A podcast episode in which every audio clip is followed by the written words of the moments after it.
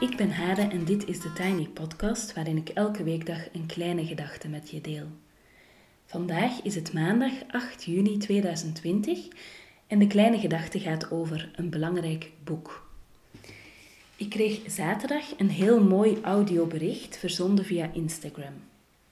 Een luisteraar van de Tiny Podcast vertelde me dat ze naar de Tiny Podcast luistert op zaterdagochtend met een kopje koffie erbij, al hakend of al breiend.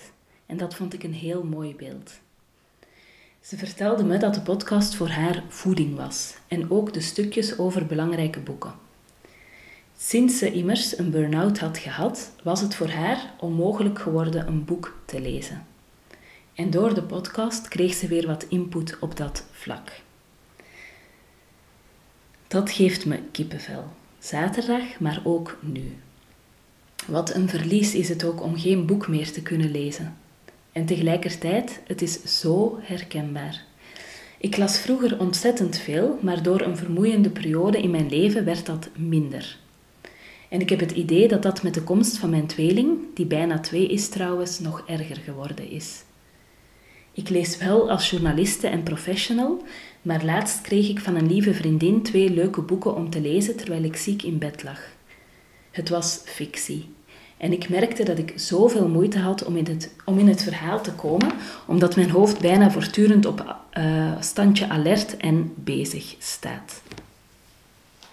Ik heb trouwens de laatste jaren gelukkig nog wel een aantal romans kunnen lezen en ik heb daar veel deugd van gehad. Maar reden te over dus om vandaag een boek aan bod te laten komen. En daarvoor laat ik heel graag Eve aan het woord. Eve is een cursiste van me en ik ben ontzettend blij samen met haar op pad te mogen gaan door een aantal thema's in haar leven en een aantal gebeurtenissen. Ze is in het echt even lief en authentiek en wijs als ze klinkt op deze opname. Hey Hade, het is Eve. Ehm, ik wou voor jou vertellen over een boek dat ik ehm, ja, al heel lang ken en lees. Ik wil dat graag delen. En ik dacht, ik ga proberen om een filmpje op te nemen. Het boek is deze. The Catcher in the Rye van J.D. Salinger. Het is een boek van ja, net na de Tweede Wereldoorlog geschreven. Dus het is al een redelijk oudje. Uh, ik heb het leren kennen door mijn leerkracht Engels in, uh, ik denk, vijfde middelbaar of zo. We moesten dat lezen. En uh, ik weet dat ik daar onmiddellijk echt uh, ja, zot van was. Ik heb het al een aantal keer gelezen. Hoeveel keer weet ik niet, maar ik herlees het regelmatig. En dit is niet mijn eerste editie. Ehm, ik heb al regelmatig het opnieuw gekocht, omdat ik het blijf weggeven. Maar deze editie vind ik zo mooi dat ik ze echt wel houd. Uh, het hoofdpersonage is Holden Caulfield. Hij, uh, hij, begint te vertellen tegen u alsof dat hij echt ja, tegen u bezig is, tegen een persoon. Uh, en hij vertelt over een paar dagen in zijn leven die eigenlijk heel belangrijk zijn. Ehm, hij gaat ook vaak terug in het verleden. en langzaamaan wordt duidelijk ja, dat hij toch al een aantal dingen heeft meegemaakt Ehm, die niet zo fijn zijn, zo familiaal. En hij is vaak al van school veranderd enzovoort. Dus je voelt dat hij zo wel echt emotionele problemen heeft. Um, en zelfs echt, ja, hij omschrijft hoe dat, ja, in mijn opinie, omschrijft hij ook hoe dat hij, dat hij een beetje depressief is eigenlijk en hoe dat hij daarmee omgaat. En uh, langzaamaan wordt duidelijk dat hij eigenlijk opgenomen is ergens, in een instelling of zo, om daarvan uh, te bekomen, zeg maar. En ehm, het boek is tegelijkertijd ook heel grappig, want het klinkt heel serieus, maar er zit heel veel humor in. En uh, Holden overdrijft echt super vaak. Hij maakt echt zo zware overdrijvingen als hij mensen beschrijft of situaties beschrijft. Dat is heel grappig. En hij vloekt ook heel veel en dat vind ik ook een, eh, een leuk aspect aan het boek. Ehm, ik heb een passage uitgekozen die ik even ga voorlezen. Dat is eigenlijk bijna helemaal op het einde. En hij is in um, New York. Het speelt zich af in Amerika en uh, vaak in New York ook. En helemaal op het einde van het boek ontmoet hij zijn jongere zusje. En hij maakt zo wat ruzie met haar. Hij, hij doet haar wenen. Ehm, en hij neemt haar dan toch mee op sleeptouw en ze eindigen, ja, ik denk dat Central Park is. Ehm, en uh, hij, ja, hij zegt tegen haar van ga op de, de, de carousel, de, ja, de molen. Um, ze wil eigenlijk niet echt, maar toch ja, pusht hij haar zo'n beetje. Uh, dus ik ga dat stukje eventjes voorlezen. I'm too big, she said. I thought she wasn't going to answer me, but she did. No, you're not. Go on. I'll wait for you. Go on, I said. We were right there then. There were a few kids riding on it, mostly very little kids. And a few parents were waiting around outside, sitting on the benches and all. What I did was, I went up to the window where they sell the tickets and bought old Phoebe, zusje, a ticket. Then I gave it to her. She was standing right next to me. Here, I said, wait a second. Take the rest of your dough too. Dus haar dough, zijn, haar geld, hij had geld van haar gestolen eigenlijk en nu wilde hij dat teruggeven. I started giving her the rest of the dough she'd lent me. You keep it. Keep it for me, she said. Then she said right afterward, please. That's depressing. When somebody says please to you, I mean, if it's Phoebe or somebody, that depressed the hell out of me. But I put the dough back in my pockets.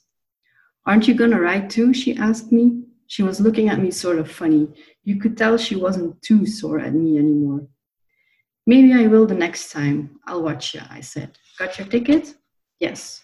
Go ahead then. I'll be on this bench right over here. I'll watch you. I went over and sat down on this bench, and she went and got on the carousel.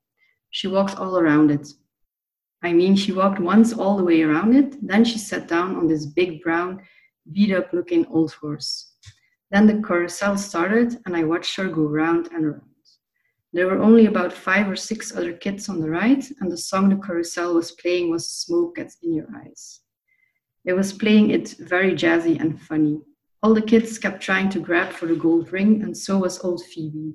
And I was sort of afraid she'd fall off the goddamn horse, but I didn't say anything or do anything.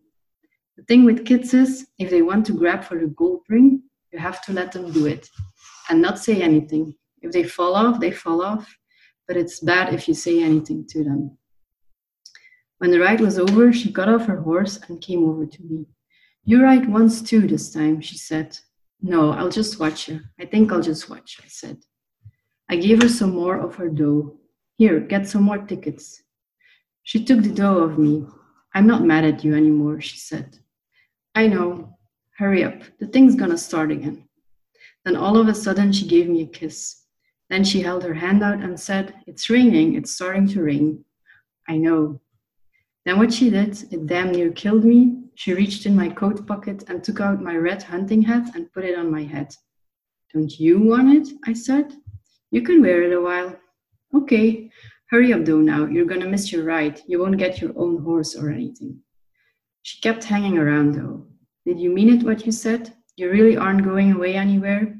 Are you really going home afterwards? She asked me. Yeah, I said. I meant it too. I wasn't lying to her. I really did go home afterwards. Hurry up now, I said. The thing's starting. She ran and bought her ticket and got back on the goddamn carousel just in time.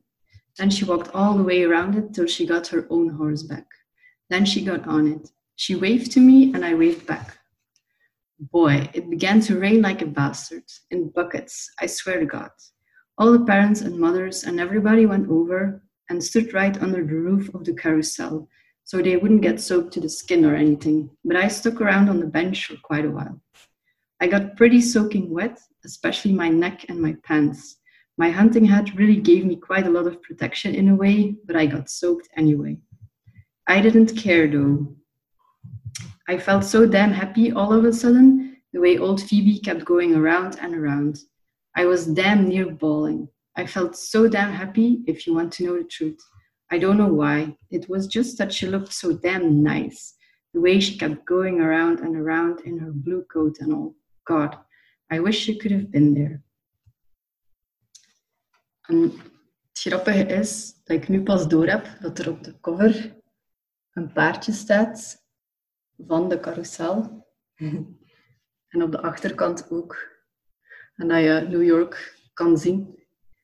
En eh, het was pas als ik dat fragment ja, zo herlas en uitkoos, dat ik door had dat dat op de cover stond. Dat was het.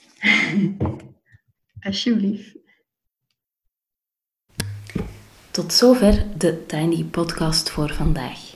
Je kan me volgen op Instagram, @thetinypodcast. En je helpt me door deze podcast wat sterretjes te geven op iTunes, een review achter te laten en of hem door te sturen aan iemand anders die er misschien graag naar luistert. Heel graag tot morgen. En morgen ga ik een verhaal vertellen ehm, ja, uit de periode dat ik voor het eerst voor de klas stond, net uh, klaar met de universiteit. Um, ja, en daar ging een en ander mis en dat hoor je morgen. Tot morgen.